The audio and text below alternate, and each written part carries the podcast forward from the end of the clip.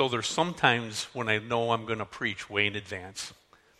And then there's times sometimes that you find out the day before. Uh, so today is one of those, both of those. Um, so, so Pastor Josh called me yesterday, and uh, he said, "Ken, remember when I, Pastor Ken, remember when I asked you to have a sermon all prepped and ready in case something happens or I'm not feeling well?" And I said, "Yep, Pastor Josh, I remember." And he said, um, "I said I'm not feeling really good, and I don't want to get anybody sick, and I would really appreciate. Do you, do you have one set up for tomorrow?" And he knows he's always going to get an honest answer with me. And I hope you guys know that too. You will always get an honest answer. So my honest answer to him yesterday was no. but I said, I am going to trust that God will give me all that I need uh, for today.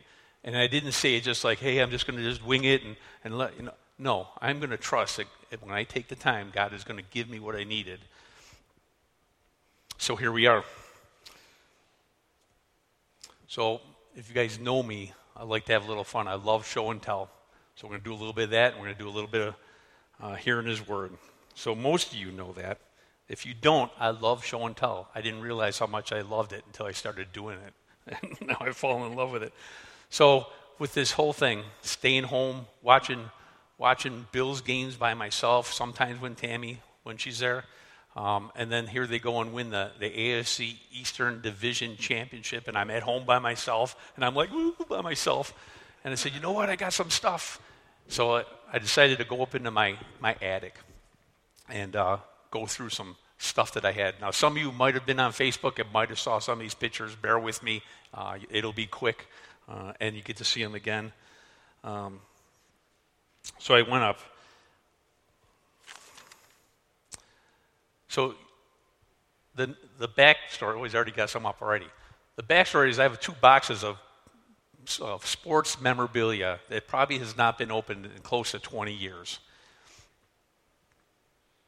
Mainly because the Bills, how can I say it, have not been very good lately. That's a nice way of putting it. Uh, but back in the day, uh, back when the Bills were King, uh, Super Bowls and just winning almost every game. Tammy and I and a whole group of us, uh, we were the 12th man tailgating groupies. This was way before the whole Bills Mafia. We were the, the Bills Mafia of that day back then. And if I would have brought this stuff out maybe five years ago, everyone would have eh, no big deal. But right now, it's, it's, it's, a, it's a good subject. So so some of the, these, most of these signs all used to be in the Buffalo Evening News every week. They would put one in, uh, and that's when they won the championship back in uh, 25 years ago. So if we go to the next one, these are every time we play an opponent, they would put one in the paper of who we were playing. They'd come up with all these good catchphrases, and it, when you would, if you guys weren't around for this, when you would drive down the street on a Sunday, if not every house had one, every other house had one back when everyone bought the newspaper, in their window. And it was just like pandemonium. So I never realized I had this many till I opened this box up. So there's this one. There are some other ones. Um, trying to think. Yeah, there's all different sayings on all these things. How about the next one? As you can see, the bears, the, the three of them on the bottom you know, just so you know, signs didn't work on those games. All right, those are probably at least from two of the Super Bowls that uh, didn't come out like I was hoping. Uh, th- these are a bunch. That little thing in the middle is actually a piece of the turf back when they won their AFC championship. Um, so these are all things that have been jammed in this box. I don't know if he's got the other ones too. Some old. That one on top is from back when the AFL. So th- those are old, old ones, and I think I got some Super Bowl ones there too. Maybe. Anyways, there's that stuff. So now I got it out of my system. And now you got to do that. So, so I'm not sure what I'm going to do with them yet. All I do know is that my daughter lives in Rochester and she is a die-hard Bills fan in Rochester. Her neighbors are probably sick of her talking about the Bills and being about the Bills. And my son finally, finally is on the, the fandemonium wagon uh, he got his first Bill shirt for Christmas. I'm like, yeah. so I'm excited about that. So now I'm going to open in prayer. And I have a prayer, it's actually a scripture prayer that I'm saying for me, but I want you to agree with me with it. Uh, and it's found in Psalms 19:14. May these words of my mouth and the meditation of my heart be pleasing in your sight, Lord, my rock and my redeemer. It's all for you, Lord. And I thank you for the opportunity. I say it all uh, in Jesus' name. I say amen. Amen.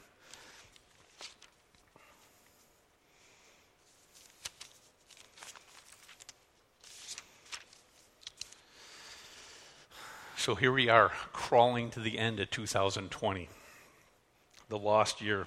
I'm pretty sure if we all look back, we all say, pray that it never happens again and we never have to go through something like this again. It's an experience like never before. For Tammy and I personally, uh, having been quarantined in September because they said Tammy had it, to really having it after Thanksgiving, both of us, and having to quarantine again.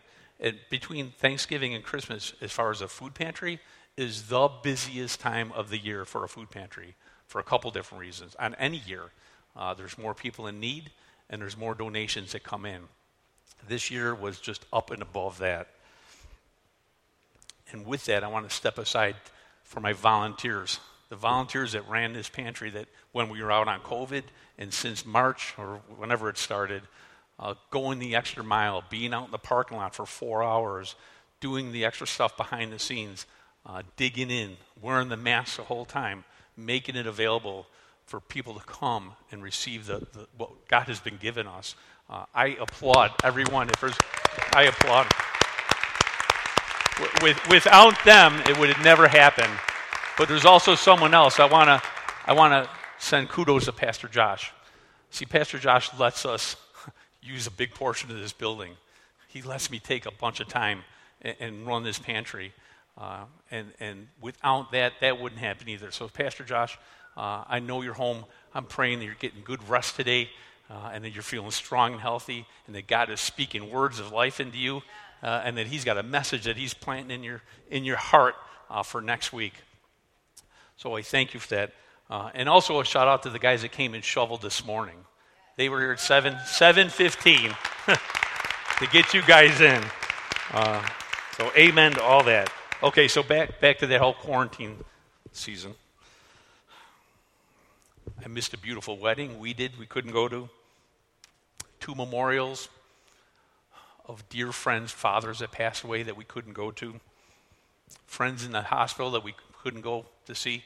And I know everyone here has been affected in some way or another, not being able to be there or not being able to see somebody or not be able to get together. And then Christmas Eve happened. In the span of about maybe a couple hours, I found out two dear brothers of mine passed away. Dear friends. Immediately, I recalled the last time I had talked to them on the phone, which was about a week or so earlier those, that last conversation, those last words we got to say. My, my buddy Mark, I've known him for close to 40 years. Tammy has known him even longer than that. Fellow tailgater back in the years, family camping. We did life together for a lot of years. When I came to Christ, we kind of drifted apart, but then we reconnected. And he actually had come to church here a few times. And yes, he received Christ and he had Christ in his heart. So he's that friend that wasn't when we weren't saved that became both saved, and I look forward to seeing him uh, when I get when I get there. Uh, and then my other one, uh, Chet Drebeck, who passed on that same day. Dear brother, got to know him after we were both saved, even though a lot of our testimony of before being saved was a lot alike. We did ministry together, road trips to Pennsylvania. I can't even tell you how many we went there. Family holiday dinners, and that's just some of it. I'm truly going to miss that man. I, I, saw on Facebook someone said Three Stooges. He was a Three Stooges junkie, and, I, and, and every time I'm going to see, I'm going to think of Chet.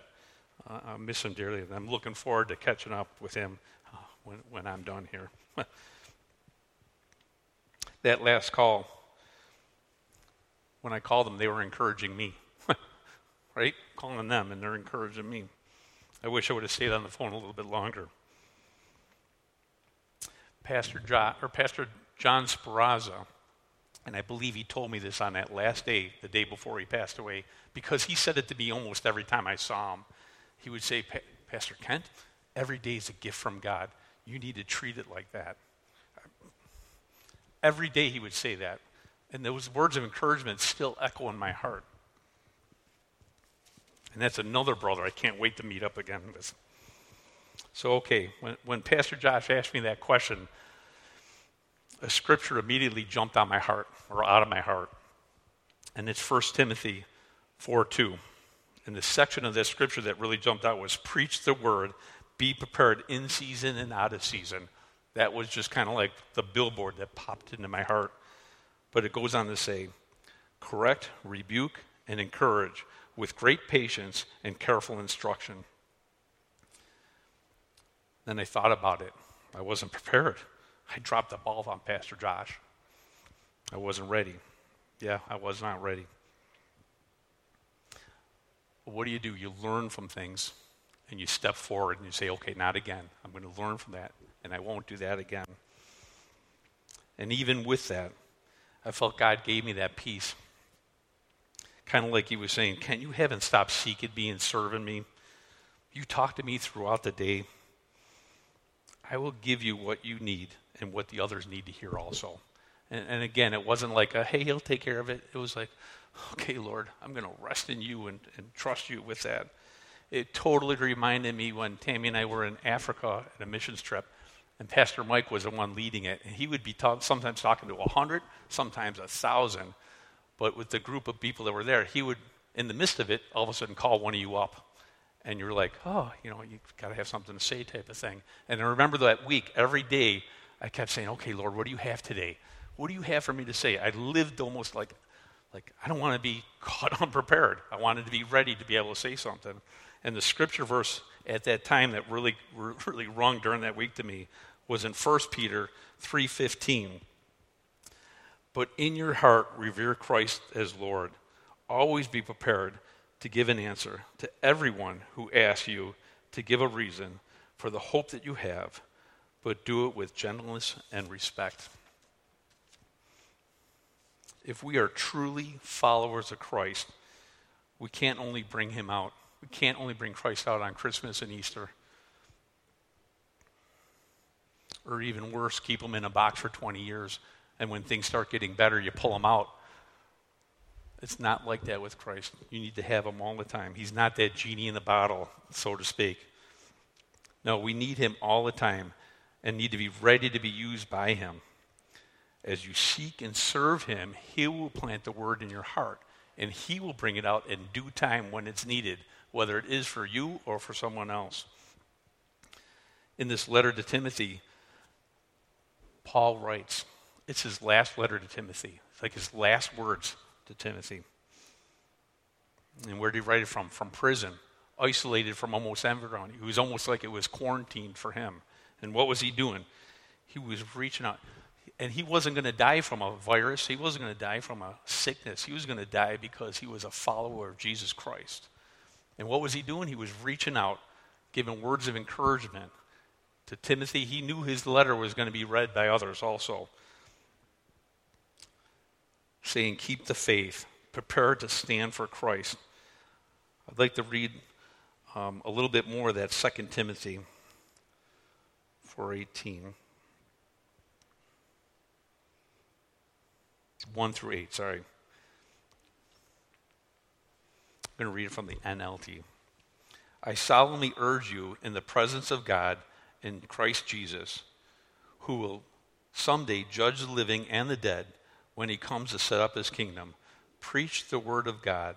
Be prepared whether the time is favorable or not. That's where the NIV says in season or out of season. Patiently correct, rebuke, and encourage your people with good teaching. For a time is coming when people will no longer listen to sound and wholesome teaching. They will follow their own desires and will look for teachers that will tell them whatever their itchy ears want to hear. They will reject the truth and chase after myths. But you should keep a clear mind in every situation. Don't be afraid to suffer for the Lord. Walk, work at telling others the good news and fully carry out the ministry God has given you. As for me, my life is already being poured out as an offering to God.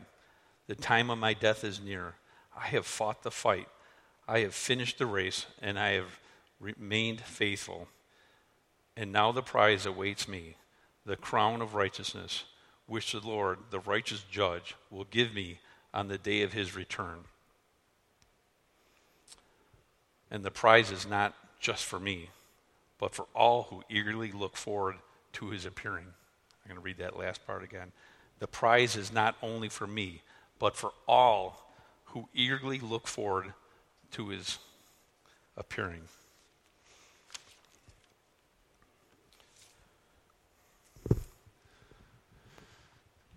We're going to do communion in a little bit.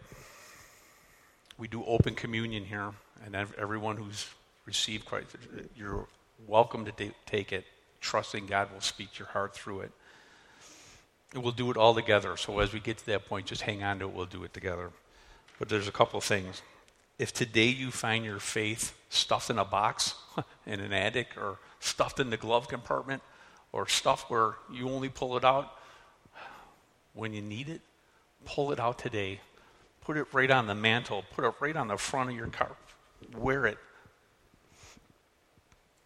If things aren't going good for you, don't wait for things to start turning around pull your faith out and ask God to help. Ask Christ to come into every situation. There's no situation that Christ can't touch and won't touch. No small, nothing too small and nothing too big.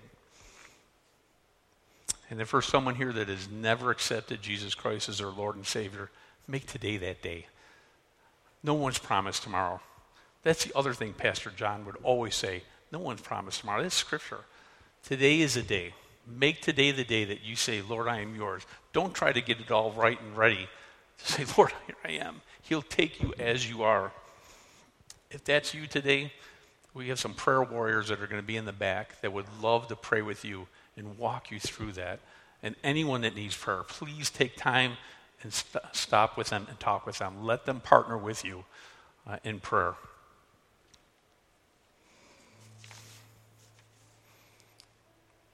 So, communion, the Last Supper, also called the Lord's Supper. Jesus held it the first night. He, sorry, he held the first one on the Passover meal night. And just like the Passover celebrated the deliverance of slavery out of Egypt, so the Lord's Supper also celebrates the deliverance from sin by the death of Christ. And as we remember that, we also acknowledge his return is coming.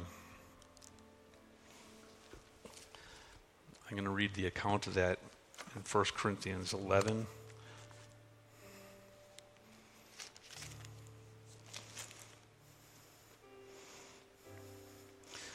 For I received from the Lord what I also pass on to you. The Lord Jesus, on the night that he was betrayed, took bread. And when he had given thanks, he broke it and said, This is my body which is for you. Do this in remembrance of me. And in the same way, after supper, he took the cup, saying, This cup is the new covenant in my blood.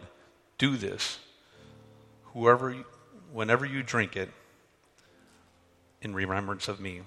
For whoever drinks, eats his bread, and drinks his cup, you are proclaiming the Lord's death and his coming.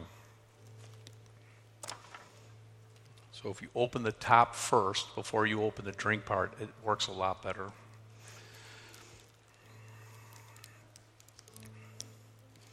So, Lord, as we celebrate communion with you and with our brothers and sisters, we thank you for taking the, the mocking, the scourging, the beating, and the pain even to death to break the grip of death in our lives. So we take this bread in remembrance of that. So let's partake of the bread.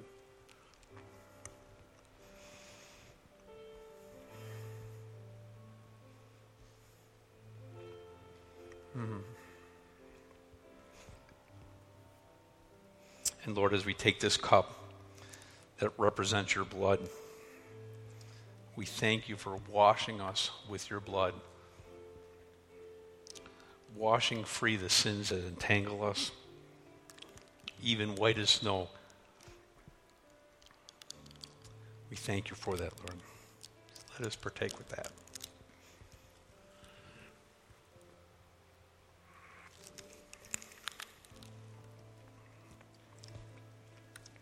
Lord, let every time that we do this bring a fresh touch of your presence, a renewed, a renewed hope of your promise, and restored preparedness for your return. We thank you, Lord, how much you love us, that you gave your life for us. Let us never forget that.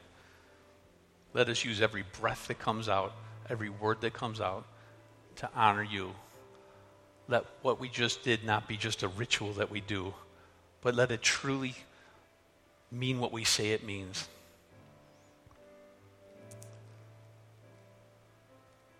So, Lord, I lift up everyone here. Lord, I pray that you would have them be prepared to give the reason why they believe. Let them start the conversation up that brings you in let their neighborhood be changed because they came and brought you to them. Father, you saved me. You can save anybody. So, Lord, I ask a special blessing again on everyone here. Let their trip home be safe. Let their walk out of here be smooth and, and safe. And Lord, we just trust you with every day moving forward. And thank you for it. And I say it all in the mighty name of Jesus. Amen. Amen. I think Jake's coming up.